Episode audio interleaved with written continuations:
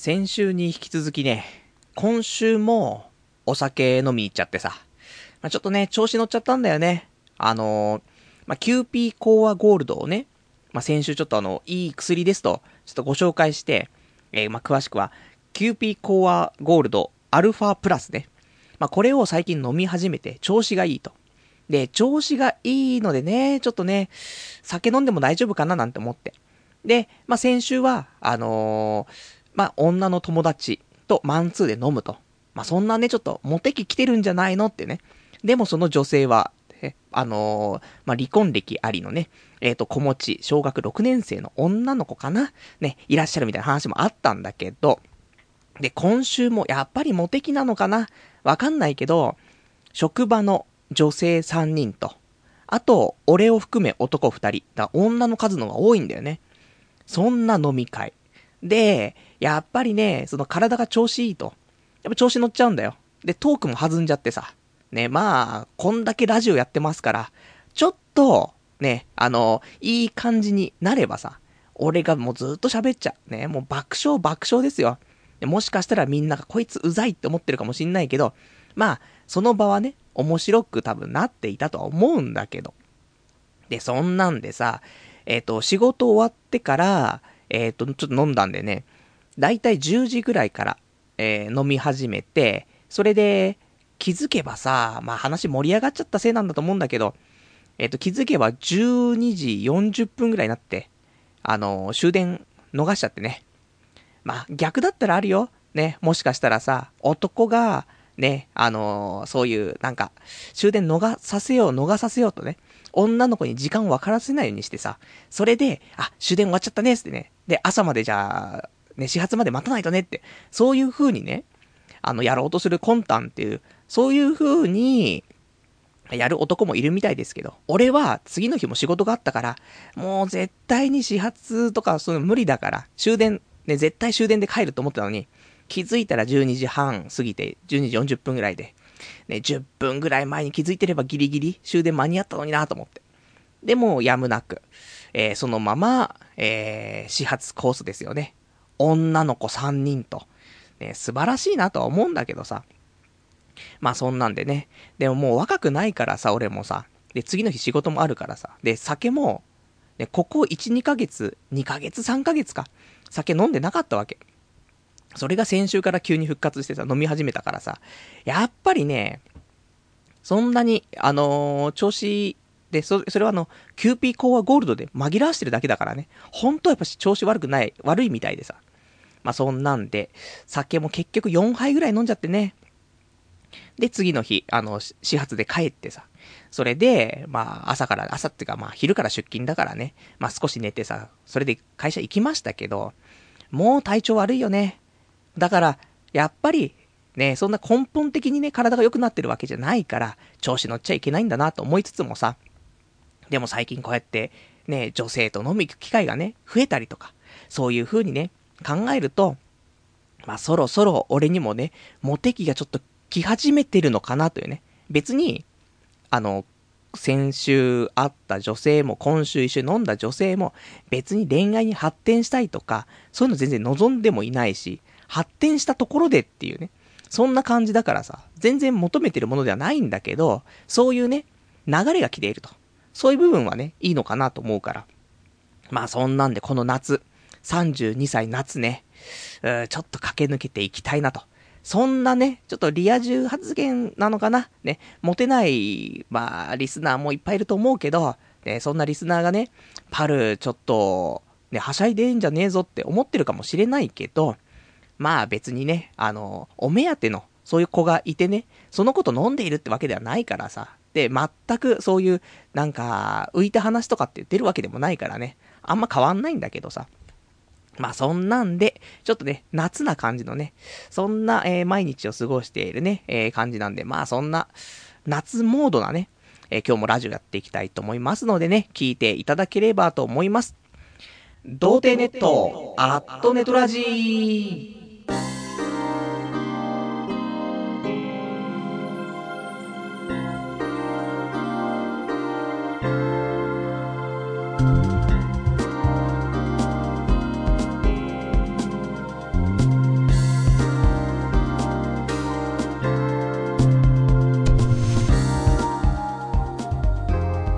改めまして、童貞ネットアットねとらじパーソナリティのパルです。こんばんは。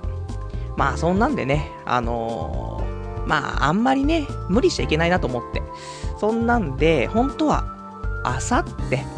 もうちょっとね、飲み会があったんだけど、さすがに断りましてね、うん、やっぱり行かないっつってね。それでちょっとやっぱり、あのー、普通にキューピーコーワゴールド飲んでね、で、体をね、ゆっくり休めようと思ってね。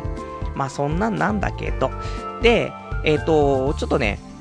まあ今日は、ちゃんとラジオをしましょうという、そういう新たな気持ちでね、やっていこうかと思っていて。まあ普通に最初、ね、まあフリートークじゃないけども、今週あったね、喋りたいことがいっぱいありますから、それをうまくね、えー、かいつまんで面白いところだけをね、ちゃんとね、お話しして、で、その後コーナーして、お別れのコーナーしてて、ちゃんとメリの、メリハリのあるね、ラジオをやっていきたいと思いますから、まあいろいろね、その、なんでそんな風に思ったかっていうのは、まあ後半ちょっとあの、コーナーの方でね、お話ししていきたいと思うんでね、いつも最近ね、パルね、もう普通に喋って、それで終わっちゃってるっていうね、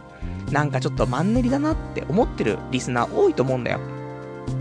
まあそれも一応ね、今週から、まあ来週もね、えー、ちょっと来週がスペシャルウィークということでね、まあ早いんですけども、ちょっとまた、あのー、少し、まあ企画っぽくなっちゃうんですけども、来週はね。だけど、まあ、今週からね、えー、まあ少しずつよくね、していこうかなと。メリハリのあるね、ラジオにしていこうかと思いますからね。えー、まあちょっと最後まで聞いていただければね、嬉しいかなと思います。で、あとお便りとかもね、えー、お待ちしてますんでね、あの、何でもいいんで、えっ、ー、と、俺が喋っていることに対しての、ね、ツッコミでも何でもいいのでね、えー、お便りいただければと思います。で、こちらの方は掲示板かメールで、えー、お便りをお待ちしてますんで、掲示板の場合、童貞ネットとググっていただいて、ホームページございますので、こちらの、えー、掲示板ですね、ラジオ用スレその4というね、ところにお便りいただけますか、あとはメール。メールアドレスが、ラジオアットマーク、童貞 .net、radio アットマーク、doutei.net、ラジオアットマーク、童貞 .net、こちらまで、えー、メールで、えー、いただければと思います。で、リアルタイムであれば掲示板で、で、事前にいただけるんであればメールで、えー、いただければと思いますんで、よろしくお願いします。まあ、そんな、こんなでね、あのー、今日はね、ちゃんとね、やっていこうかなと思うんですけど、いつもちゃんとやってるんだけどね、よりちゃんとやっていこうということで、じゃあそんなね、今週面白いことがあったのって言われると、そういうわけではないんだけどって話なんだけど、でもね、ちょっとね、今日は喋りたいことがあってさ、あのー、俺、仮面ライダーが結構好きなわけ。まあ、今ね、あのー、まあ、ラジオやっている、このね、あの、パソコンの前、ね、この、ちょっと右側を見ると、えー、昔ね、やっていた仮面ライダーブラックっていう、えー、仮面ライダーに出てきた、シャドウムーンっていう、まあ、最後の敵みたいなね、やつがいるんだけど、このフィギュアがね、まあ、ちょっと手元にあったりとかね、まあ、そのぐらいは、まあ、好きかなっていうレベルなんだけどさ、まあ、っていうのもさ、まあ、俺ちっちゃい頃は、仮面ライダー好きだったの。ただ、ちょうどね、リアルタイムにやってるのって、なかなかなくて。それで、えっ、ー、と、一番最初にちゃんと見た仮面ライダー、まあ最初と最後、まああれなんだけど、仮面ライダーブラックっていうのと、それの続きの仮面ライダーブラック RX っていうのを、まあ、まあ初めて見て、で、その後の、後にも先にも、仮面ライダーシリーズ、ちゃんと最初から最後まで見たのって、この2シリーズしかないんだよね。で、まあこれが好きでさ。で、まあその前から、あの、仮面ライダーのファミコンのゲームとかはさ、まあ、やったりとかして、他のね、キャラクターとか知ってるんだけど、まあ、俺の中で仮面ライダーって言ったらやっぱし、そのテレビシリーズ全部見たね、仮面ライダーブラックと RX なんだよね、と思って。で、これがさ、あのー、ニコニコ動画で、毎週、あの、1話配信してんの。で、もう、1年以上やってて、で、えっ、と、この前までは、仮面ライダーブラックを、えっ、と、1年分、多分50話ぐらいあるのかな？をやってて、で、それが終わって、今、えー、仮面ライダーブラック RX がね、また配信されていて、毎週ね、あの、1話ずつやってるから、まあ、今も見てるんだけど、そんなんで、ここ1年ちょっとぐらいは、毎週毎週、日曜日配信かな？あのー、普通に、あの、無料でね、見れるやつでね、仮面ライダーブラック見てるんですけど、で、まあ、これを毎週見ていて、で、たまたまね、あのー、仮面ライダーブラックの、えっ、ー、と、主人公、南光太郎っていうね、主人公がいるんだけど、これを、えー、演じている倉田哲夫っていうね、え、俳優さんがいるの。で、この倉田哲夫っていう人が、今、どんなことしてんだろうなと思って。で、何の気なしにちょっと調べたの。ね、まだ俳優とかね、やってんのかなとか、あんまテレビとかね、あの、ドラマで見てる、見たりもしないから、なんかやってんのかなとか見たら、まだまだね、たまにそういうドラマとかね、出てるっぽくてさ、そうなんだと思って。それで、えっ、ー、と、ニコニコ動画とかね、ちょっとあの、YouTube とかいろいろ調べてたら、で、その、倉田哲夫。まあ、ここでは本当は倉田哲夫さんってね、言うべきなんだけど、まあ、俺たち、ね、その仮面ライダーファンとしては、哲夫と、ね、哲夫とちょっとよ、今回呼ばせていただきたいんだけど、哲夫がさ、ね、すごい目上の人ですよ。あと、ちなみに、今多分、えっ、ー、と、倉田哲夫さん、45前後、45いかないぐらいかなだと思うので、哲夫なんて呼んじゃいけないんだけど、まあ、ニコニコ動画で、仮面ライダー見てるとね、鉄夫かっこいい、鉄夫かっこいいってね、そういうコメントばっかりだからさ、まあ、ちょっと今回鉄夫って呼ばせていただきたいと思うんですが、あえてね、これはちょっと敬意を込めてたんですけども。で、えっ、ー、と、その鉄夫がね、で、動画とかで最近のね、鉄夫はどうなってるんだと。ね、あの、仮面ライダーやってた時みたいにかっこいいのかというのをちょっと見たくて、で、ちょっと動画サイトいろいろ見ていたら、鉄夫の最近っちゃ最近、ここ5、6年前ぐらいのインタビューの動画が上がってて。で、えっと、一応仮面ライダーブラック自体は、ね、今日も仮面ライダーの話なのか？パルワっていうね、そういう感じなんだけど、ね、仮面ライダーの話ちょっとしますから、今日はね。あの、仮面ライダーファンと、ウルトラマンファンがいると思うから、ここがね、本当にあのー、キノコなのか、タケノコなのかの戦争と同じぐらいね、ちょっと勃発しそうで怖いんですけど、まあ、俺はあんまりウルトラマンよりは、うん、仮面ライダーの好きだった部分はあるからね。なんかさ、うーん、難しいところなんだけどね。とか言って、実家に仮面ライダーの、じゃあ仮面ライダーじゃなくて、ウルトラマンの、多分人形もあったし、ソフビみたいなやつ。あとなんか変な、レーシング、なんとか、なんかそういうサーキットみたいなのがあって、そこを電気が通ってて、そこにシャーって走らせるみたいな、そんなウルトラマンのおもちゃとかも家にはあるんだけど、まあ今日はちょっとね、仮面ライダーのお話ということなんですけども。で、この仮面ライダーブラック、一応ね、あのー、さっきからパル仮面ライダーブラック、ブラック言ってるけど、何なのって思ってる人いるかもしんないから、ちょっと簡単にね、説明だけしておくんだけど、仮面ライダーブラック。これあの、ごめんなさい。俺が説明してるように見せかけて、ウィキペディアちゃん、えー、読んでますけどね。えー、仮面ライダーブラックは、1987年、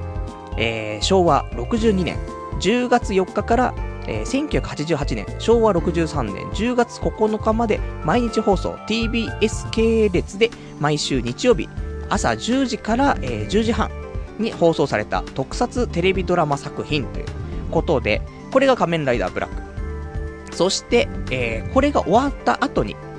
えー、仮面ライダーブラック RX がね、続きまして、これは主人公も一緒でね、えー、まあ続編みたいな感じなんだけど、これが、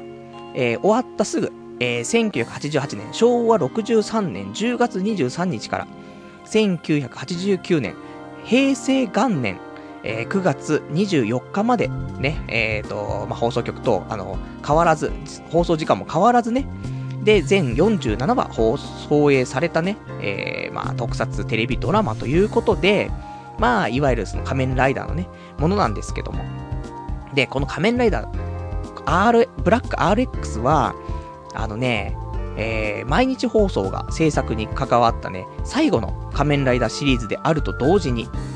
えー、原作者である石森章太郎本人が直接関与した最後のテレビシリーズシリーズであるというね、そういう素晴らしいね、えー、仮面ライダーなんですけども。で、ね、今ね、あの、平成とか昭和とか言いましたけど、昭和最古の仮面ライダー、そして平成最初の仮面ライダーが、この仮面ライダーブラックであり、RX ってね、ちょっと熱く語っちゃうんですけども、で、あの、ごめんね、仮面ライダーうんちくそんなに求めてねえよって思ってるかもしんないから、これだけ最後なんだけど、この仮面ライダーブラックが始まる、えっ、ー、と、時っていうのが、ちょうど、その前の仮面ライダーシリーズ終わって6年後ぐらいだったのよ。だからさ、そうすると俺がさ、多分、まあ生まれたのは俺が1980年だからさ、だから、俺が2歳ぐらいの時にね、最後の仮面ライダー終わっちゃってたから、そこから6年経って仮面ライダーブラックだからね。だからまあ俺が物心ついて、まあ一番最初に始まった仮面ライダーっていうのが、まあこいつなんだけどもさ。まあそんなね、仮面ライダートークね、うんちがここまでにしておいて。で、まあ、あのー、鉄夫がね、で、最近何してるのかなっていうので、動画を見たいと。ね、それで動画漁ってたら、ちゃんとあったわけよ。で、見るとかっこいいんだよね。年取ってて、多分だから40ちょっと手前ぐらいの鉄夫だと思うんだけど、ちょっと髪の毛茶髪になんかしちゃってさ、かっこいいなと思って、喋ってることもかっこいいの。で、その仮面ライダーブラックがね、あの、始まる時とかね、あの、オーディション受けた時とか、なんか RX が始まる時とか、そういうなんかいろんな話、裏話しててさ、すげえな熱いなと思って。鉄夫かっこいいなと思って。本当に、あのー、まあ、大体俺世代の人間は仮面ライダーブラックと RX 好きだと思うんだよね。で、鉄をかっこいいと思ってたと思う。だから、鉄をかっこいいなと思って。そうすると、で、なんかね、動画見てると、ちょこちょこコメントがね、あのみんながコメント打ってたりとかさ、するからさ、コメントが流れるんだけど、鉄夫のステーキ屋行きてーとかね、ステーキ屋行きますとか書いてあんの。こいつら何を言ってるんだと思ってさ、なんか、ね、わけのわかんないコメントが多いから、なんかあんのかなと思ってさ。で、じゃあ、ちょっとなんか、鉄夫に対して、ちょっともうちょっと調べてみようと思って。で、Google 先生の方で、えっ、ー、と、鉄夫って入れて、で、スペース押した瞬間に、えっ、ー、と、ステーキっていう候補が出てきて、何なんだと思って、鉄夫スペースステーキって何だと思って、検索すると、鉄夫がオーナーをやっているステーキ屋さんがあると。で、これが、あの、チェーン店っていうのかな、フランチャイズなのかな、あの、ビリーザキットっていう、あの、ステーキ屋さんがあるんだけど、これの、東洋、東洋頂点、まあ、東京のね、えっ、ー、と、東西線っていうの乗って、まあ、結構、まあ、池袋からね、あ、池袋からまあ、行くとちょっとあれなんだけど、まあ、少し、遠目のところにあるね、えっ、ー、と、東洋町ってところの、えー、ビリーザキット。ここのオーナーをこの鉄夫がやってると。マジかと思って。で、その情報ね、すぐ調べたから、じゃあ早速ね、ビリーザキットのね、ホームページ見てさ。で、見たら、えっ、ー、とね、鉄夫がオーナーをやってて、で、鉄夫のお母さんとかも働いてるっぽいの。だから、まあ、家族経営的なものなのかな。ね、鉄夫がオーナーで、あとお母さん働いて、あと、まあ、そういうバイトの人とかね、あの、そういうので働いてるみたいでさ。で、時間がある時には、ね、オーナーの鉄夫本人が肉を焼いてるらしいの。マジかと思って。そしたらもう絶対会えんじゃんと思って。で、もう、もうさ、そういう、もうここ1年ぐらい、ままあ俺の幼少期のね、仮面ライダーの思いと、で、ここ1年ちょっとぐらいのニコニコ動画で毎週見ている、この鉄夫と、で、インタビューをね、ちょっと見てしまった最近の鉄夫の映像と、ね、で、その、仮面ライダーの裏話ちょっと聞いちゃって、すげえなと思って、そっからの、ね、鉄夫本人に会えるかもしれない。ね、そんなことになったからさ、テンション上がっちゃってさ、これ生きてえなと思って。で、そしたら、あの、そのホームページの方にね、えっ、ー、と、まあ、その東洋頂点オリジナルメニューもね、好評ですって書いてあって、えー、ブラックステーキ、RX ステーキ、それオリジナルメニューがあってさ、食いたいと思って。で、もう、まあ、ブラックステーキは、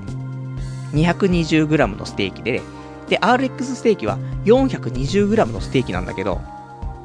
これ食いたいなーと思って。で、鉄を、ね、あわよくば鉄夫に会いたいと思ってさ。で、でも思い立ったらね、やっぱり動いちゃいますから。で、次の休みの日だよね。もうウキウキしながら、えー、じゃあ鉄夫に会いに行こうと思って。ただ、周りに、えー、仮面ライダー好き。まあ、一人いるんだけど、その、えっ、ー、と、まあ、職場でね、あの、その、先日飲みに行った、その、女3人、男2人で飲みに行った時に、一緒にいた男は、えっ、ー、と、仮面ライダーブラック、あ、ブラックも RX も好きでね、一緒にカラオケ行ったら、もう仮面ライダーブラック RX のね、オープニングの歌を歌うぐらいね、まあ、好きなって、好きだって言ってるやつがいるんだけど、たまたま、ね、休みの日は会わなかったからさ、行くやついねえなと思って。そんなんで、まあ一人でね、行くんですけど、ちょっとドキドキしながらね。で、まあその前に、まあネットとかでも結構調べたの。あのー、このお店ってね、あのー、どういうお店かとかさ、ファンが行った時にさ、どんな感じだったかとかね、そういうブログとかもあったりとかしてさ、したら意外と哲夫はいるらしいのね。で、大体オープンした時間、大体18時オープンらしいんだけど、そこから20、22時ぐらいまでいるっぽいんだよね。で、あのー、結構哲夫本人が働いてて、で、肉焼いたりとか、注文取りに来たりとかしてくれるらしいの。で、あの、サインとかはちょっと色々あってね、あの、過去に問題があって、ちょっともうしなくなっちゃったっぽいんだけど、あの、握手とかはね、言ったらしてくれるっぽいのよ。やべえと思って、後楽園遊園地で僕と握手じゃねえ、ねえよと思って、ビリーザキットで鉄夫と握手、こんな素晴らしいことがあるのかと思ってさ。それで、ちょっとウキウキしながら、でも一人だからね、で、そういうファンがいっぱいいたとかしたらさ、俺怖えなと思って。言えないじゃん。恥ずかしいじゃんと思って。だけど、それでもさ、やっぱりその幼少期のさ、そのウキウキした気持ち、ね、憧れの気持ちをさ、持ったらまあまあそこはね、なんとか乗り越えていけるかなと思ってさ、で、行ったわけよ。結構遠いよ。あの池袋から、えっ、ー、と、山手線で高田の馬場降りて、で、高田の馬場から、えー、東西線乗って、まあ、東洋町ってところにあるんだけど、まあ、木場、木場っていう駅と東洋町の間にあって、で、まあ、木場で降りてね、ちょっと歩いたんだけど、したらあってさ、ここかーと思って。で、まあ別にさ、ね、鉄夫がやっているからとかっていう問題じゃないんだけどさ、やっぱりそういう芸能人がやっているぐらいのお店っていうのだとさ、そんなに大きな感じじゃなくて、まあ、こじんまりじゃないけどさ、っていう風にやってるのかなと思ってさ、で、中入ったらさ、広いんだよね、中ね。あ、こんなに広いのと思って。東京の中でこんなにお店のね、あの、敷地取れんのと思ってさ。で、すげえなとか思ったんだけど、まあ、店内には、残念ながら人がね、そんなにいなかったの。まあでも行ったの7時ぐらいだった、7時過ぎぐらいだった。まあ平日のね、夜7時過ぎぐらいだから、まあ、ね、土日とかはすごい混み合ってるとは思うんだけど。で、その時に、俺より先に入ったら2、3組ぐらい入ってて、で、えー、俺も入ってね、1人なんですけど、つって、こっちどうぞ、つってね。で、案内されて。で、注文はね、すぐね、えっ、ー、と、ブラックステーキでお願いしますってね。あの、まあ、あ、ブラックステーキの 220g のステーキですから、ほどほど量ありますからね。RX ステーキは 420g だから、結構ヘビーだからね。じまずはと思ってね、ブラックステーキお願いして、で、えー、まあ、いろいろついてるわけですよ。ライス、ね、あとサラダ。で、あとは食後のコーヒーついててね。あとライス大盛り大丈夫っていうから、ライス大盛りでつってね。で、えこちらブラ、一応ね、あの、メニューの方ね、料金の方もお伝えしておきますけど、ブラックステーキ、2090円。そして RX ステーキ、これは 420g もね、そんな大満足の量がついていて、3150円というね、もうステーキ業界に革命を起こす金額。ね、さすがブラックだなってね、ところなんだけどさ。まあそれでね、今回ブラックステーキ頼んでということで。で、まあ店内見な見見回すわけですよ。そうすると、まあ、見る限り、普通のお客さんしかいないんだよ。あの、そういう俺みたいなファンっぽいのがいないの。ね、仮面ライダーファン、鉄オファンがいるわけじゃなくて、普通にステーキ屋さんとして来ている人たちしかいなくて。で、うーんと思って。で、他にもちょっといろいろ見てると、仮面ライダーのポスターが貼ってあったりとか、鉄オのポスターが貼ってあったりとか、ね、いろいろしててさ、すげえなと思って。で、なんか、ね、ちょっと仮面ライダー、なんかわかんない人が、普通にステーキ食いてえなーって、プラーって寄って入ったら、ああ、なんかこの店長仮面ライダー好きなのかなみたいな。そんな感じにしか多分受け止められないとは思うんだけど、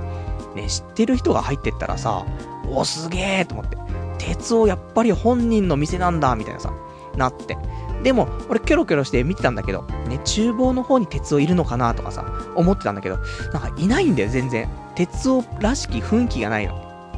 あれ？と思って。まさか、わざわざね、はるか遠くのね、池袋という地からね、東洋町まで来たのに、鉄をいないのかと思って。うー残念だなとか思いながらさ。で、まあ、ステーキを待ってね。で、ステーキ届、来ましたよ。で、と、来たステーキのところがさ、まあ、写真撮って、一応ツイッターでつぶやいてね、写真も載せてますから、よ、もしよかったらね、あの、俺のツイッター見ていただけると嬉しいかなと思うんだけど。で、これがね、ステーキの上に、まあ、海苔が置いたんだよね。ちょっと大きめの海苔が置いてあって、まあ、仮面ライダーブラックのブラックってことだと思うんだけど。で、海苔の上に、うん、マヨネーズなのか、ちょっとからしっぽい、からしマヨネーズっぽいのかな。これで、仮面ライダーブラックの胸にね、ちょっとマークがあるんだけど、それと同じマークがね、あと書いてあって、で、あとその、仮面ライダーブラックの、なんだろうな、ちょっと、うん、部分部分に入っている線みたいなんだけど、黄色と赤の線があるんだけど、これがちょっと横にさ、線書かれててさ、お、すげえ、ブラック仕様のね、あの、ステーキ来たと思ってさ。で、ここのステーキ、ね、あのー、味付けが基本的にされてないの。ね、これはもうこっからは、あの、もう仮面ライダーの話じゃなくてステーキの話だけど、あの、あんまり味付けされてなくて、本当に塩胡椒というよりも胡椒ちょっとで、えっ、ー、と、味付けっていうか、まあ普通に、えっ、と、熱処理をしてあって、で、あとは味付けは、卓上にある、そのニンニクおろしみたいなものだったりとか、醤油とか、まあいろいろそういうのは、えっ、ー、と、調味料があのテーブルの上置いてあるから、ご自身で味付けしてくださいねっていうタイプの、えっ、と、ステーキ屋さんでさ。もしかしたらこのビリーザキットっていうお店自体がそういうものなのかもしんないんだけど、俺、ビリーザキット入ったのね、初めてで。で、前に俺が住んでた大宮って、埼玉の大宮の方にもビリーザキットあったんだけど、ここはね、なんか去年潰れちゃったみたいでね、結局なんか行かないで潰れちゃって終わっちゃったんだけど、あのー、まあ、初ね、ビリーザキットということで、それで、えっ、ー、と、調味料どれがいいのかなとか思って、で、チラチラと見てたの。そしたら、あの、店員さんが寄ってきてさ、あの、味付けなんですけどって言って、で、ちょっと見たら、あの、ホームページにね、あの、写真が出ていた、哲夫のお母さんなんだよね。で、哲夫のお母さんが自ら説明してくれてると思って。で、この、あの、ニンニクのね、あの、おろしと、あと醤油がね、あの、美味しいですよ、つってね、あの、言ってくれたから。あ、わかりました。じゃあこれ食べてみます。食べてさ。で、美味しくいただいて。で、食べ終わった後、えっ、と、コーヒーをね、えー、これ持ってきてくれんの。アメリカンコーヒー。これがね、あの、暑いこのね、夏、もうすごい今暑いじゃない。だから本当はアイスコーヒーの方がいいなと思ったんだけど、もう熱々のアメリカンコーヒー持ってきて、マジかと思ったけど、飲んだら美味しくて、あ、なんか、今まで飲んだコーヒーで一番美味しいかもしれんっていうぐらい美味しくて、まあこれ完全に鉄を補正なんですけども、で、飲んでて、で、えっ、ー、と、まあ飲むんだけど、その前にさ、その、まあ鉄のお母さんがね、コーヒー持ってきてくれたの。だから、もうここでちょっと聞くしかないなと思って。俺も一人だからなかなか聞けないけど、こういうの。でも、俺も鉄夫に会いに来るっていうね。ね、そのためだけに来てるからさ、変な話。まあ、ステーキももちろん食いたかったんだけど、ね、鉄夫に会うのがまあ第一目標だったからさ。だから、そのお母さんにね、あの、すいません。オーナーは今日はいらっしゃらないんですかね？つってね。そしたら、あ、オーナーはね、今、ディレクターに呼ばれちゃって、ちょっと今出てっちゃったのよ。さっきまでいたのに、つってね。だから、あのー、終わったら戻ってくると思うからゆっくりしてってねって言われてさ、あ、わかりました、つって。で、言ってたんだけど、さすがにね、あの、俺もそんなに長いできるようなね、精神持ってませんから、飯食って、で、まあ、コーヒー飲んで、そしたら、手持ち無沙汰になっちゃうじゃない。なので、この、これ以上待ってられないと思って。で、店の中にも、俺一人になっちゃったからさ、あの、もともといたお客さん、もう帰っちゃったからさ。で、俺一人で、ポツンとさ、広い店内の中で仮面ライダーのね、グッズとかさ、そういうポスターに囲まれて、でも一人だなと思って。これ無理だなと思って。で、もうしょうがない。鉄夫には会えないけど、まあ、今回はね、しょうがないですよ。でも次回があると思ってさ。ね、今回ブラックステーキしか食ってねえから、次回 RX ステーキ食いに来た時に鉄夫に会って握手してもらおうと思ってさ。それで、席を立ってさ。で、そしたら、あの、お母さん来てさ、あれもう帰っちゃうのって、ね、あの、言ってくれてさ。ああ、もうちょっと、じゃあ今日はちょっと帰りますみたいなね、いう話してさ、で、なんか、あのー、昨日は、かなりね、混んでて、もうオーナーね、まあ、鉄夫のことをオーナーって呼びますけども、ね、オーナーと、あともう一人のね、あのー、スタッフで、二人でやってて、もうすごい大変だったらしいっていうね、ことを聞いて、今日はすごいね、人が4人ぐらい多分いたんだけど、もうガラガラだったからさ、まあそういう日もあるんだなってね、なんか波がやっぱしあるよね、と思って。まあそんなんでさ、だから次はね、ちょっと、あのー、鉄夫に会えるようにね、あの、ちょっとちゃんとスケジュール組んで、まあでも大体平日の18時、まあ、19時ぐらいからであれば、多分鉄夫いると思うんだよね。だから、次回こそは RX ステーキを食い、食ってね。で、鉄夫にも握手してもらってっていうね。それで、まあちょっとこの熱い思いを、ちっちゃい頃見てました。で、あと、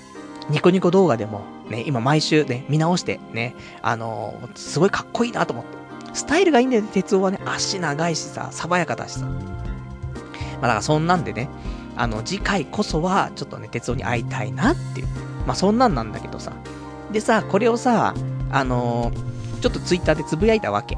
で、ああの、仮面ライダーブラックのね、そういう、あの、ステーキ屋さん行ったんだっつった。そしたらさ、あの、職場でね、あの、いつも、モンハン一緒にやってる上司がいるんだけどさ、まあ、上司も俺のツイッターたまに見てんの、職場でね。そうすると、なんかね、それで、あのー、それを見たのかね、あのー、パルさんつってね、来てさ、仮面ライダーのステーキ屋行ったんすか？みたいな。なんでこの人こんなにテンション上がってんだろうとか思って、ああ、行ったんすよ、つったら、ああ、俺ブラックすげえ好きなんすよ、みたいな、言ってきて、あ、そうだったんすか？って、誘えばよかったと思って。一人で行くのあんなに結構きつい思いしてたからね。そんなに好きな人がいたんだったらね、もうぜひ行きたかったなと思って、なんで次は多分、えー、そうね、俺と、あとその、ね、あの先日その飲み行った、ね、仮面ライダーブラック RX をカラオケで歌っちゃう、ね、その男と、で、あとその上司、ね、モンハンの上司と、この3人で、休みがあった日にでもね、ちょっと仮面ライダーブラックの今度 RX ステーキをね、食いに、ね、東洋町のちょっとビリーザキット行きたいなってね。そんなね、今週もう結構、だからもう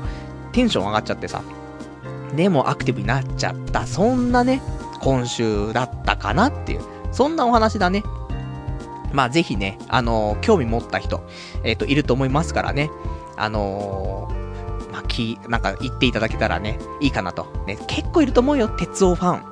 ン。ね、そしたら、握手とかもね、してもらえるかもしれないからね。で、も、普通にステーキも美味しかったし、あの、まあ、ちゃんと味付け自分でしないと、あの、本当に、あの、焼いただけの肉だからね、わかんないと思うけど、ちゃんと味付けしてね、食うとね、美味しいと思うんでね。ちょっと火の通りが早いかもしれないから、まあ、ミディアムレアぐらいで言って、早めに食べた方がいいね。時間経つとすぐ火通っちゃうから。まあ、そんなんでね、えー、ぜひぜひ興味持っていただいた方はね、えー、行ってみてはいかがかなっていう、そんな感じだね。じゃあちょっとね、えー、お便りもいただいてますので、えー、読んでいきたいと思います。ラジオネーム、えー、ガオガイガーさん。特撮大好きっ子の俺特放送来た。パルさんお久しぶりです。えー、特撮は仮面ライダー、スーパー戦隊、ウルトラマンが3本柱ですよね。今、ウルトラ怪獣総選挙やってるの知ってますか？えー、自分はゼットンに投票しました。パルさんもぜひ投票しましょうというね、お便りいただきましてありがとうございます。ね、この特撮大好きっ子のこのテンションのね、上がり方ですよ。俺が、鉄夫のステーキ屋を発見したのと同じぐらいのテンションだよね。いや、そのぐらいテンション上がるんだよね、やっぱりね。で、何今は、えーと、こちら、仮面、仮面ライダーウルトラマン、怪獣総選挙ってやってるらしいんだね。まあ、俺あんまり怪人わかんないんだよね。あの、キングギドラみたいな。合ってんのかな？ね、わかんないけど。もうそういう、本当に昔のしかわかんないんだよね。ピグモンとかさ。そう、ゼットン。うん、そのぐらいだね、俺もね。あとなんだっけ、レッドキングみたいだっけ、ね、よくわかんないんだけどさ。昔よくやったんだよね。あの、ウルトラマンの格闘ゲームとかもあったりとかさ、して、そういうのやったりとかもしたんだけどさ、そこまでね、詳しくはないんだよね。で、あと、怖いんだよね。あの、なんだろう、仮面ライダーに出てくる怪人って気持ち悪かったりするんだけど、その、なんか思い出したりしてまで怖くないっていうか気持ち悪くなくて。その場はなんか怖えとか気持ち悪いとかなるんだけど。ただ、ウルトラマンの出てくるなんか、あの敵で、その、怪獣でさ、なんかもう、怖いのはいいんじゃん。あの、ダダみたいなやつ。多分ダダで合ってると思う。俺、あれがちょっとでダメでさ、それで、いつもその、うちにあったね、そのウルトラマンのおもちゃのパッケージにダダがいるわけよ。なんか怖え、きめえって思ってさ。それもあって、ちょっと、ウルトラマンはね、うーんってなってるところあるんだけどさ。まあそんなんでね、じゃあ俺はこれがね、ラジオ終わったらダダに、ね、えー、投票して、でもあの顔見ちゃうとな、また夜な思い出してってな、お風呂入れなくなっちゃう。そんなこともないよ、もう32歳なんだからね。ないけど、ちょっと思い出すと怖くなっちゃうなってありますよね。あとは、えっ、ー、と、こちらの方で、えー、まあまあ、いいかな、そのね、えー、まあ特撮トークはね、そんなもんでね、いいかなと思うんだけど、意外と、この哲夫がやってるステーキ屋って、みんな知ってるっぽいんだよね。その、あのー、モンハンやってる上司も、いや、昔行きたいなと思ってたんだけどって。で、それで知ってたんだけど、行ったことなくてって言ってたし、あと、某 SNS で、えっ、ー、と、知り合いというか、まあ、普通に高校の頃の友人が、えっ、ー、と、いるんだけど、そいつも特撮好きで、あの、普通に写真を送ね、あの、掲載しただけで、あれ？これって鉄夫って、そういうコメントが来るぐらい、まあ、そういう、なんだろう、特撮、ね、詳しい人たちには有名な話らしくてさ。な、そんなんでね、あの、そういうの知らなかったよって人いたらね、俺は結構おすすめかなとは思うんだよね、と思ってね。じゃあ、そんなんで、えー、っとね、あとちょっと一個、えー、っと、お話、今日しておきたいことが、えー、あるっちゃあるんだけど、そうだな、あのー、まあ、今週の一応、じゃあ簡単にスロットと、ね、スロットの話だけ、今週、スロットプラス9000円、ね、一応報告です。ね。あと、今週パズドラ、ね、パズドラのちょっと話、これだけ毎週俺はパズドラつってればもうみんなやってるとは思うんだけど、ね、やってないってことはないと思うんだよね。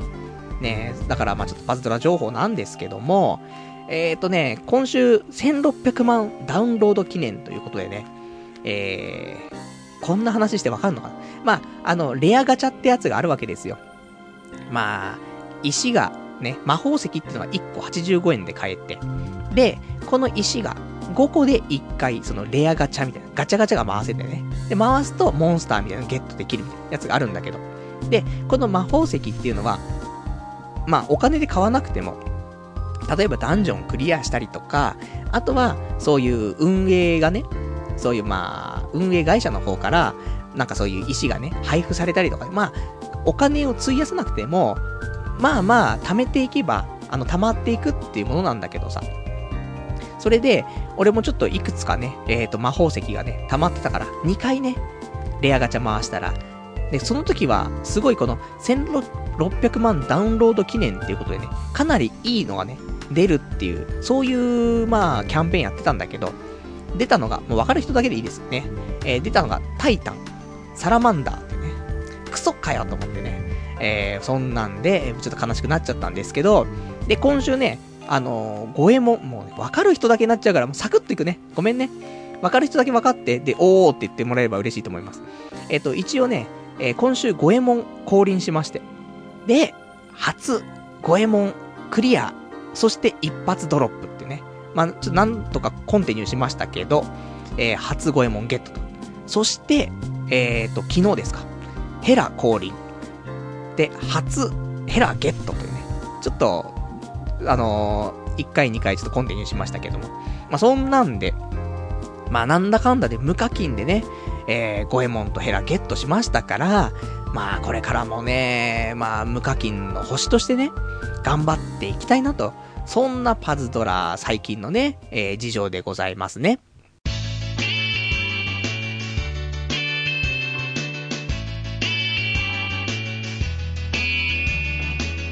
童貞ネット、アット、ネトラジ。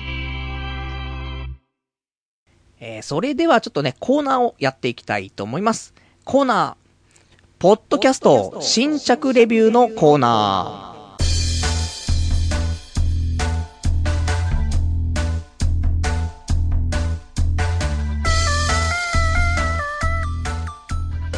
えー、こちらのコーナーね、えっ、ー、と、まあ、このラジオ自体が、えー、iTunes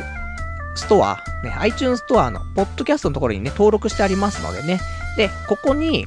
えっ、ー、と、ポッドキャストの、まあ、レビューなんかをね、えー、書けるようになってます。で、このレビューをね、いただいたら、えー、ちょっとご紹介、ご紹介していこうじゃないかという、そういうコーナーなんですけども、ここ最近ずっとやってなくてね。っていうのも、あんまりレビューがね、えー、来てなかったので、えー、ちょっと読めなかったんですけども、えっ、ー、と、まあ、2月から多分ね、えっ、ー、と、このコーナーやってなかったので、2月から、えー、今日まででね、2個、レビューいただいてますから、これをね、今日ちょっとご紹介していこうかなと思っております。で、このレビューに関しては、えー、まあ、レビューの他に、えっ、ー、と、星をね、えー、評価をつけられるんですけれども、評価が星1から星5まで、ね、付けられるようになってますんでね、こちらも、えー、ご紹介していきたいと思います。じゃあ一つ目のね、レビューね、ご紹介。えー、こちらが、ラジオネーム、読み方間違ったらごめんね。英語で書いてあるからね、えー、読めないんですけども、えー、ショースタコさん。合ってんのかな？えー、タイトルがね、この脱力感いける。このラジオもっと人気になってほしいんだけどな。なんか手はないだろうか。とりあえずホームページをもっとリスナーにわかりやすく作り直してはどうかっていうね、えー、レビューいただきました。星は5つです。ありがとうございます。まあそうなんだよね。あのー、まあみんな、ね、聞いてくれてる人はやっぱり好きだから聞いてくれてるって部分あると思うけど、どうしても、ね、あの、俺は好きなんだけどなとは言ってくれるんだけど、なかなかね、周りに広がっていかないと。人気になっていかないと。ね。俺も、うん、人気になっていかないなっていつも思ってるんだけど。ね、だからまあ、どうしたらいいんだろうねって、そういう話なんだけどさ。まあ、ホームページをもうちょっとね、わかりやすくしたらいいんじゃないのって、あるんだけど、俺もうこれ以上ちょっとわかりやすくする方法わかんなくてね。で、まあ一応ね、もうちょっと見やすくはしたいなと思って、えっ、ー、と、今週ちょっと、あの、手直し少ししましたんで、えー、まあ少しはね、見やすくなったのかなと思う。で、えー、まあ後でよかったらね、見ていただけると。で、えっ、ー、と、そこにはね、いろいろと、あの、例えばまあ、出会い系サイトではないですけども、そういうところのバナーが貼ってあったりとか、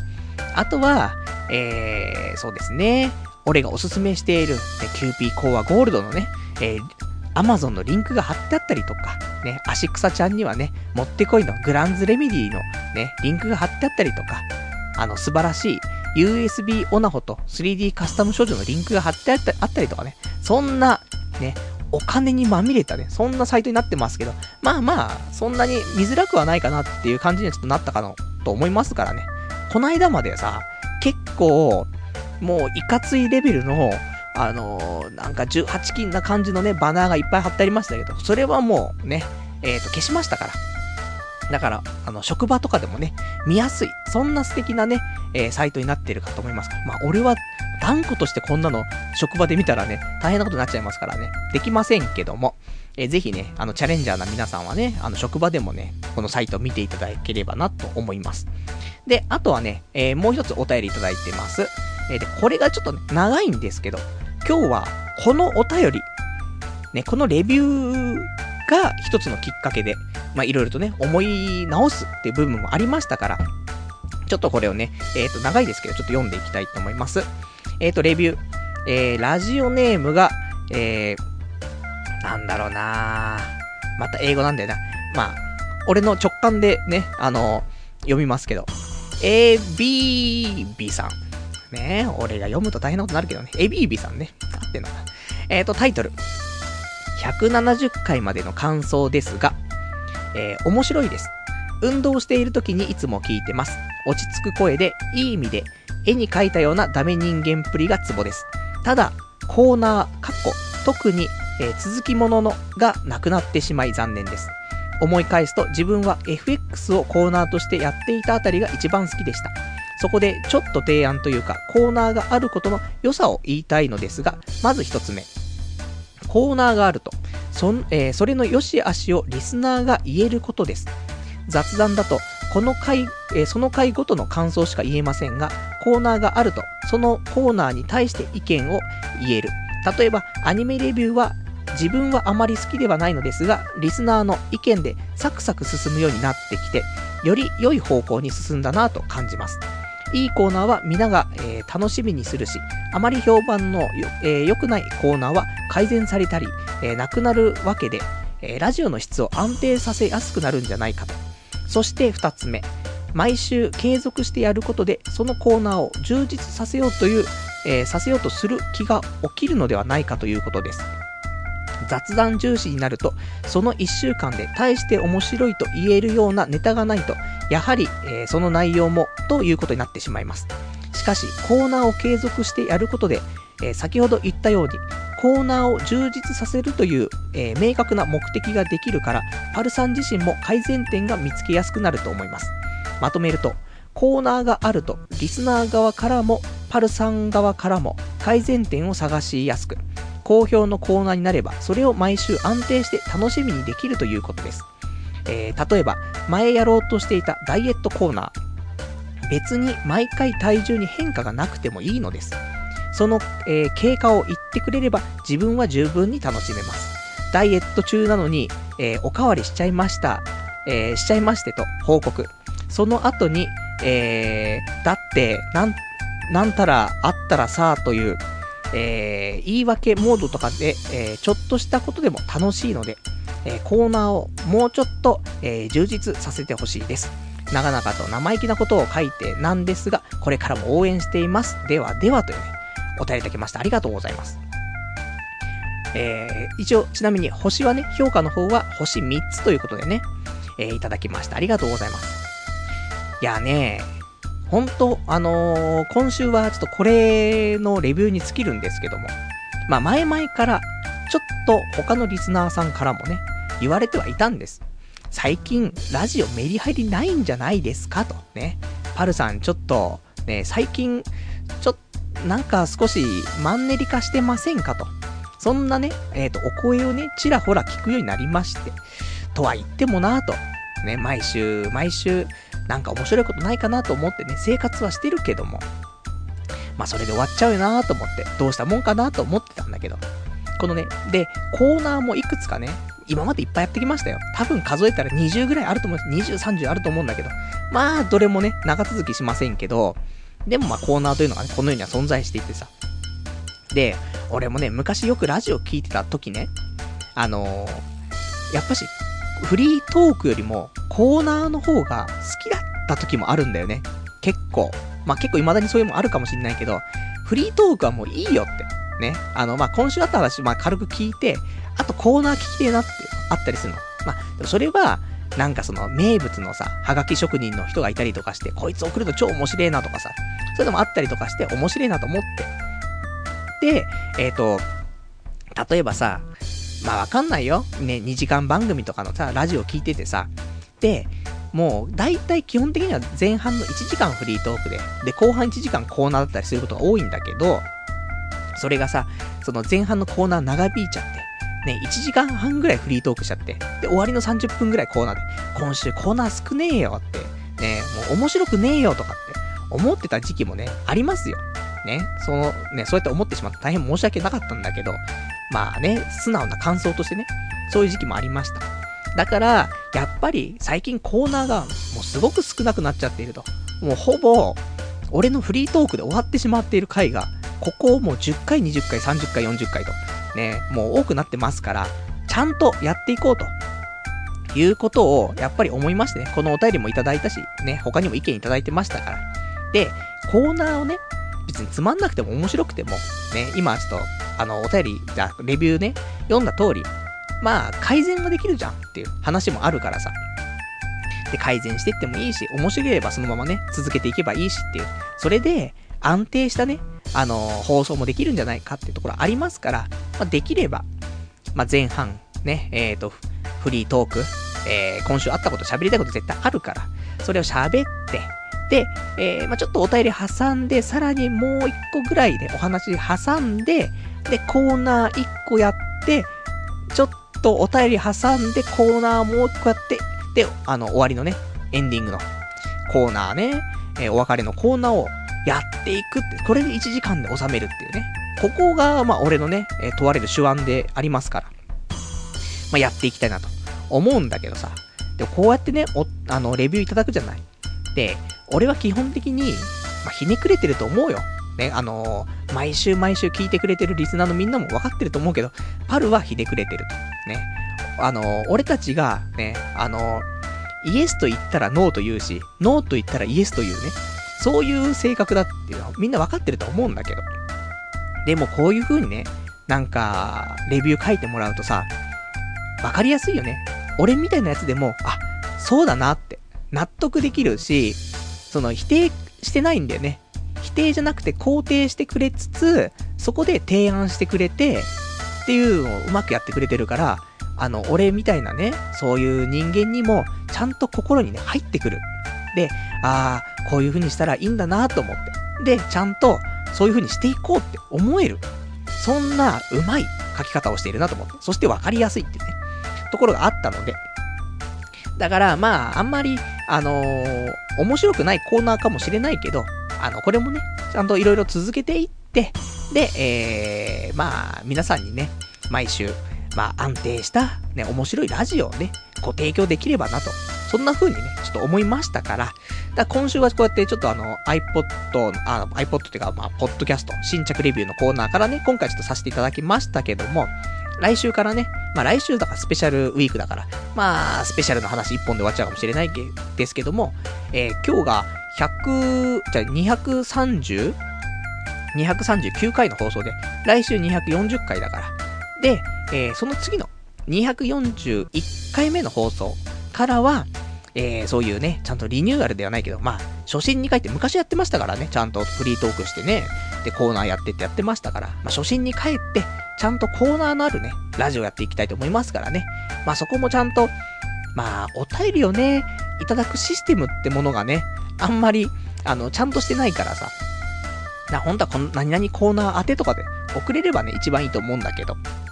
まあ、それがちょっと今できない状況になってますからね。まあ、それも、あの、リスナーの皆さんにね、求めるのはちょっと難しい部分あると思うんだけど、まあ、いただいたね、普通のお便りの中でね、コーナーで読めそうなものとかもあると思うからね、それちょっと振り分けて、で、それでちょっとコーナーもね、やっていきたいなと思いますから、まあ、来週、まあ、再来週からね、えー、ご期待いただければと思います。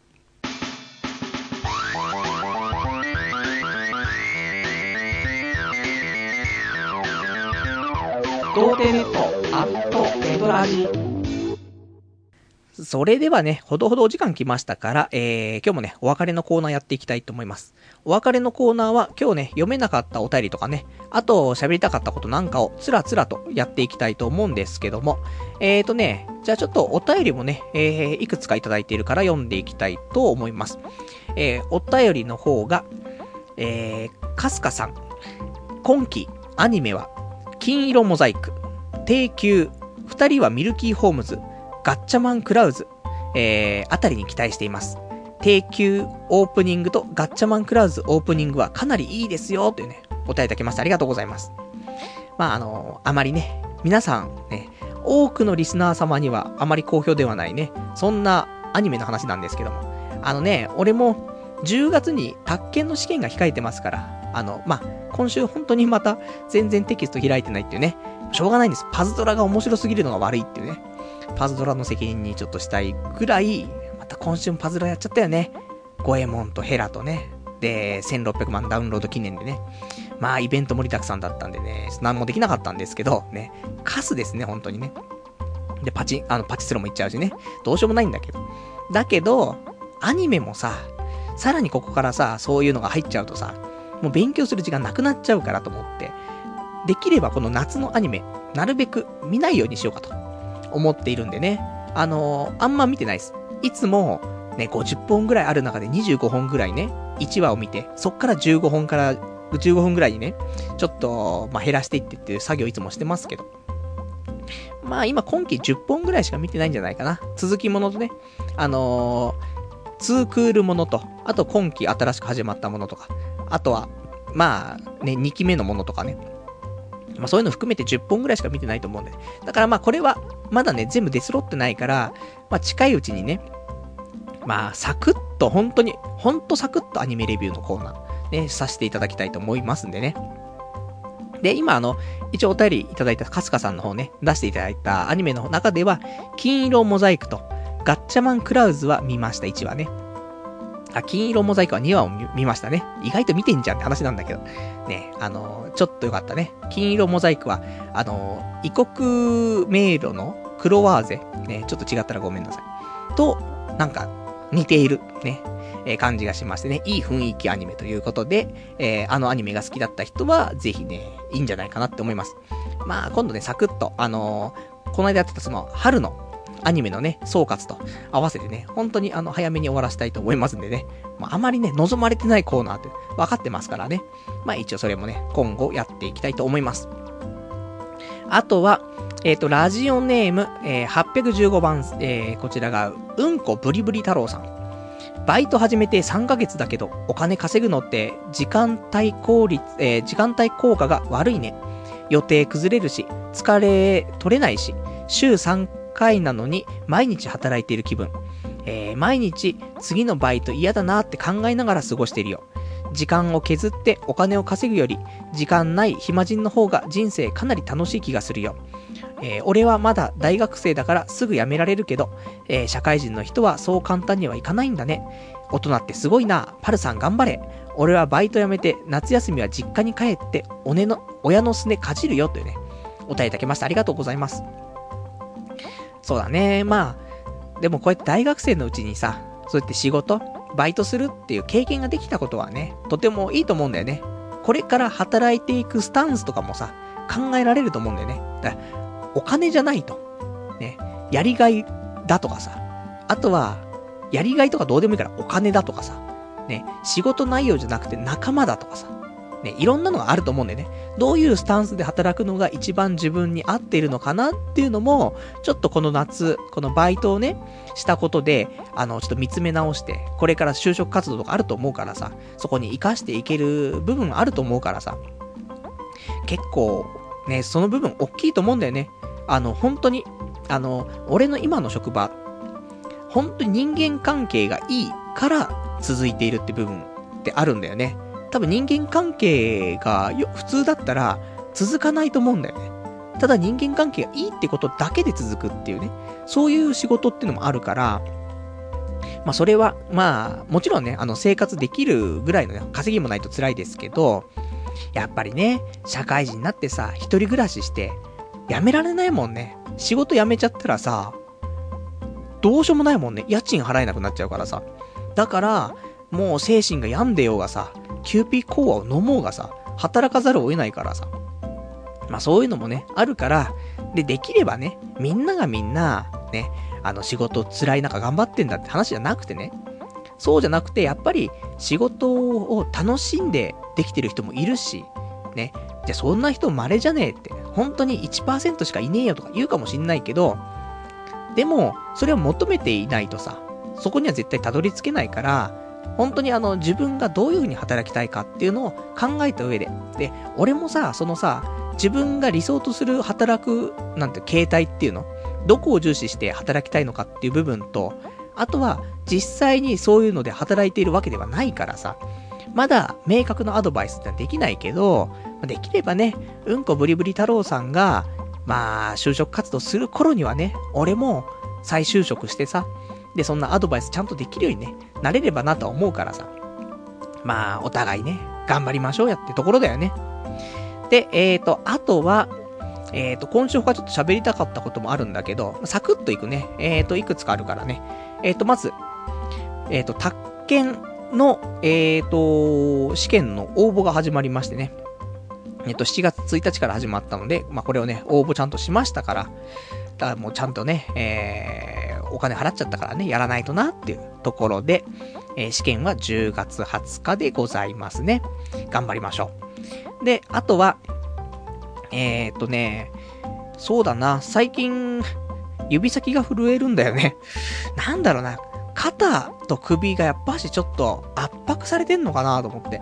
だから、今もちょっと震えてんだよね、手が。アル中とかじゃないよ。あんまりね、よろしくない傾向だと思うんだよね。だけど、例えばさ、スマホとかいじってるじゃない？右手でいじってる分には全然そんなわかんないんだけど、ちょっと右手でなんかやってる時に左手でね、スマホとかなんか操作しようとすると、指少し震えてんだよね。やだなぁと思って。ちょっと脳のどこかが、ちょっと詰まっちゃってるとか、そういう可能性もあるし。で、どっか神経をちょっと圧迫しちゃって、ちょっと震えてるとかもあるから、ちゃんとしないといけないなと思って。マッサージちょっと行こうかな。ね。ちょっと気にしないといけないかななんていうね、ところ。あとは、えっ、ー、と、今日の深夜、えっ、ー、と、この後ですね、えー、26時30分から、えっ、と、これは東京 MX なんだけど、アキラっていうさ、あの、大友、大友克弘さん？わかんないけど、えっ、と、大友監督が、えーの代表作のアキラっていうね、えーと、作品があるんだけど、これの映画がね、え今日、その26時30分から東京 MX で放送されますんでね。まあ、あの、好きな人は、ね、ただ、俺結構この作品好きというか、雰囲気が好きでさ、だから、なんかそのテレビちょっとつけとこうかなと思うの。あの、しっかり見ようじゃなくて、ただそのテレビにこのアキラの映像が流れているっていうのが好きだったりするから、からつけてね、あの、見てお、見るというか、流しておこうかなと思うんだけど、結局、なんか、ね、流しながら、まあ、風呂とか入って出てきてさ、で、まだやってるってさ、そうするとちょっと見ちゃって、終わりまで最終的に見ちゃうみたいなさ、そのパターンね、あると思うんでね。なんかね、そんなになんか、アキラ大好きとかね、あの、アニメね、好きなのにアキラ知らないやつってにわかだろうみたいな言うやつもいるけど、そうじゃなくて。なんか、なんとなくなんだけど、ただ、なんとなく好きなんだよね。で、あの、本とかも、アキラの漫画、もう本も、まあ自分で買ったんじゃないんだけど、友達にね、えっ、ー、と、もらったんだけどさ、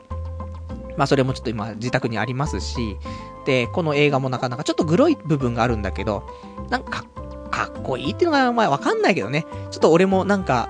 ちょっとシャラくせえって思われたくないから、そんな強く言えないんだけど。まあなかなかいい雰囲気だったりするから、なんか夏休みとか夏になるといつもアキラ、ね、どこかで放送してる感じはするんだよね、深夜に。だもしよかったらね、この後、まあ、生放送聞いてる人しかね、この後あの見れないと思うけど、あの、アキラね、やりますからね。まあ、なんか大阪の関西の方でもね、またちょっと数日後にやるみたいなんでね、関西の方住んでる人はね、ちょっと、えっ、ー、と、アキラで放送とかね、検索してもらうと、えー、ちょっといつやるかとかね、確認できると思うから、まあ、ちょっとね、見てみてはいかがかなと。そんなところかな。じゃあ、あとはね、えー、っと、他にお便りいただいてます。えー、ラジオネーム、ルーラーさん。えー、今日は生で聞いています。頑張ってください。追伸、彼女できました。お便りいただきましてありがとうございます。いやいや、もうこれ、彼女、追伸じゃないよね。追伸、ね、彼女できましたね。これがメインの多分お便りだと思うんだけど。あ、おめでとうございます。彼女ができましたね。いいですね。まあ、夏だからね。夏は開放的ですから、夏に作んなくていつ作るんだって話ですからね。あのー、いいタイミングで作ってね、これから夏をね、満喫。いいですね。プール行ったりとか、海行ったりとかさ。で、何ですか、船。ね、船の上でなんか豪華、豪華客船でさ、そういうなんか、あるでしょ？よくわかんないけど、行ったことねえからわかんねえっつってね。で、あとはなんかそういう、なんか屋台なね、なん、なんとか船みたいななんでしょ？わかんねえ。あんまりね、あの、女の子とね、洒落たデートしたことないからさ、わからないんですけども。あと花火大会とかさ、いっぱいあるからね。まあこの夏はね、彼女と、ね、彼女、新しくできた彼女とさ、まあいい思い出を作って、で、10年、20年経った時にさ、もし結婚とかしたらさ、あの時なーつって、あの、初めてのデートでさ、初めて一緒に花火行ってさ、みたいな、そういう話できるから、ね。でも、日曜日に、その花火大会で、で、童貞ネットが23時から始まっちゃうから、俺も早く帰りたくてそわそわしてたんだ、みたいな。そういう話がさ、思い出話で10年後ぐらいにできたらいいでしょ。で、何よその童貞ネットって、そんな20年後、20年後に言われてさ、いや、あのパルさんっていうちょっと変な人がやってるラジオですって。女性バッシングをメインとしたラジオですって。ね、それがきっかけで別れるきっかけみたいな。まあ、なくはないと思いますからね。まあ、こっそりと、彼女にはこっそりとね、えーと、バレないようにこのラジオはね、これからも聞いていただけたら、ね、彼女ができたからっつってね、このラジオをね、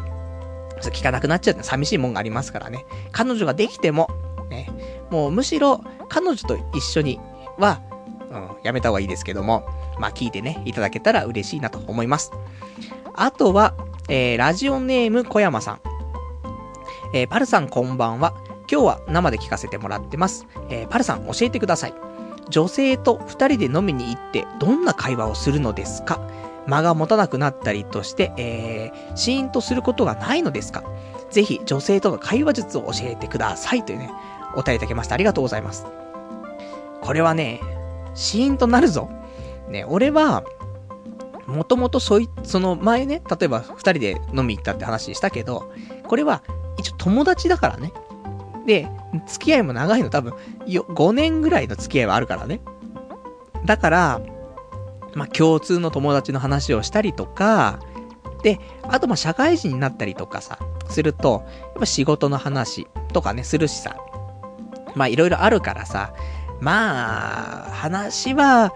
そうだね、最近どうっていう話だったりとかするけどさ。まあ、本当に知らない人と一緒に行ったら、もうどうにもならないと思うけど、まあ知ってる人だったら、共通の友達の話。で、最近の話。で、やっぱりその、えっ、と、最後に会ってから、ね、えっ、と、その、その時会う日まで、結構日にち空いてれば、その間にその人がどんなことしてたのかってのもちょっと小耳に入ってくると思うんだよね。だから、あの、多分前こんなことなんかあった気がするんだけど、あれって何だったのとかね。そういう、あの、会ってなかった期間の話をちょっとき、話したりとか。で、これがまずできるじゃない？それと、あとは仕事の話。まあ多分、ね、学生だったら学校の話でもいいし。で、社会人だったら仕事の話とかでもいいし。で、恋愛の話。ね、最近どうなのよって。大体最近どうなのよだけどさ。恋愛の話もあるしさ。で、そういうのを話していくうちに、ちょっとでも、あのー食いつけそうなネタがね、ちょこっと転がってたら、少し脱線して話して、で、話、少しでも水増しして、水増しして、で、で、やってって、で、酒飲んでって、やっぱし、ちょっと陽気になってくるから楽しくなって、あとは大丈夫みたいなね。そんな風に頑張るのがいいんじゃないかなと思うね。だからまあ、あとは、まあもうちょっとね、人が多ければ多いほどさ、話す、なんてネタってのは多いしさ。だから、まあ、マンツーが一番辛いよね。あの、本当にお互いが、ね、ちょっとうまく噛み合わないとどうにもなんないからね。だから、ちょっと難しい部分あるけど、そんな風にすれば最低限、ね、乗り越えられるかなと思いますから、まあそういうのがいいんじゃないかなと思うよね。まあ、そういう機会、なかなかね、ないとは思うけどさ、みんなさ、俺も含めね、まあ、たまたまだ俺も、ちょっと、意中というかね、あの、気になる女の子がもしいたとしてね、その子と二人で行くってなったら、まさすがに今お話ししたね、そういう風にやればいいじゃんとは言ったけど、まあ頭の中真っ白だからね、何にもできないかもしんないけど、でもまあまあ、楽しくね、お話そういう風に、まあネタをね、引っ張ってきて引っ張ってきてさ、それで話するのもいいんじゃないかなと思うからね。まあそんな、ね、最低限なちょっとアドバイスになってしまって申し訳ないけど、まあそんなんでね、話すと、まあギリギリ、それで、あれよ、やっぱり、い、なんか飲み会、飲、飲んでる時間、2時間ぐらいにした方がいいと思うんだよね。マンツーでさ、2時間喋ってさ、で、もしそれ以上ね、その時間予約とかしてたらさ、2時間精一杯だとその1時間、あと1時間無言になっちゃうからさ、できる限り短い時間とかで、ちょうどいい時間にしといて、だから2時間がいいと思うんだけど。で、それで、喋り足りなかったらその後ちょっとさ、カフェとか行ったりとか、バーとか行ったりすりゃいいんだからさ。だからまずは、その、なんとかギリギリね、保てそうな時間帯で、えっ、と、飲みに行くとかね、えっ、と、食事に行くのが、まあいいんじゃないかなと。そんな風にちょっと思いますね。えっ、と、あとはね、えっ、と、ラジオネームタイガーさん。パズドラもいいですが、スクフェスはやってるんですか？イベント15日までですよというね、お答えいただきました。ありがとうございます。えー、アイドルマスター、ね、スクールアイドルフェスティバルっていうね、俺が、まあ、おすすめしていたアプリがあるんですけども、最近、やってないんだよね。パズドラが忙しくてさ、スクフェスやってないんだよね、あんまり。で、前のイベントもね、まあ、前の焼き回しじゃないけど、一回やったイベントをね、もう一回ちょっと開催してるって部分もあるから、そこまで新鮮味もなくてっていうね、感じではあるんだけど、まあ、ただ毎日ログインするとね、あのーまあ、石がもらえたりとか、ね、お金がもらえたりとか、えー友情ポイントもらえたりとか、いろいろするから、毎日ログインはしてるんだけど、うん、最近あんまやってないんだよね、と思って。ね、早くランク50にしてくださいって書いたんだけど、いつもさ、ちょっとね、あのパズドラの魔力にちょっと負けちゃってるなと思って。ね、よろしくないねと思って。俺も、ね、あの下級ラブライバーとしてね、もう少し頑張っていかないと。せめて、7月中にね、えーじゃあランク50になるように頑張りたいと思いますからね。まそのぐらいはちょっとやっていきたいかなと思います。じゃあそんなんでね、えーと、他今日はね、大体喋りたいことはね、お話できたかなと思いますからね。えーと、一応この辺でということで、で、えーと、来週は7月の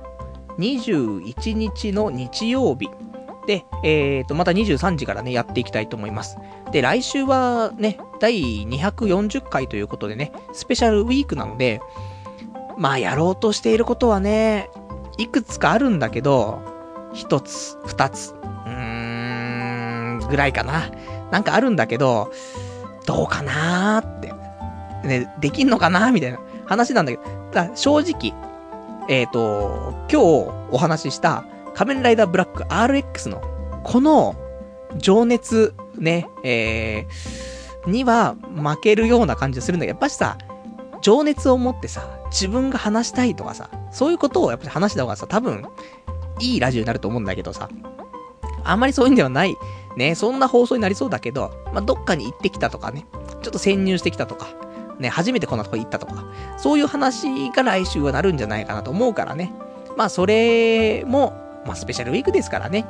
まあまあ、何か、ね、えっ、ー、と、他にもいいのがあればね、そっちにね、ちょっとね、シフトチェンジしてね、えー、まあ頑張っていきたいと思うんで、今週ちょっと連休があるからね、少し遠出することもできるから、まあたまにはね、そういうのでね、何か面白いことをしてね、えー、皆さんにね、またこちらはスペシャルウィークですからね、お伝えできればなと思っております。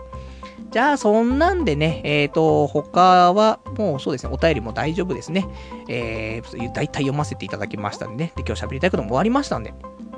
じゃあ、久しぶりにね、今日はなかなかね、まともなね、構成のもとね、お時間の方も、まあ、ほどほどまともな感じで終わるかなと思いますからね。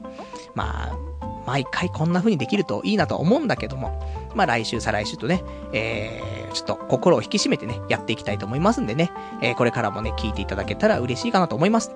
それではね、えー、今日も1時間ご視聴いただきましてありがとうございました。それではまた来週お会いいたしましょう。さようなら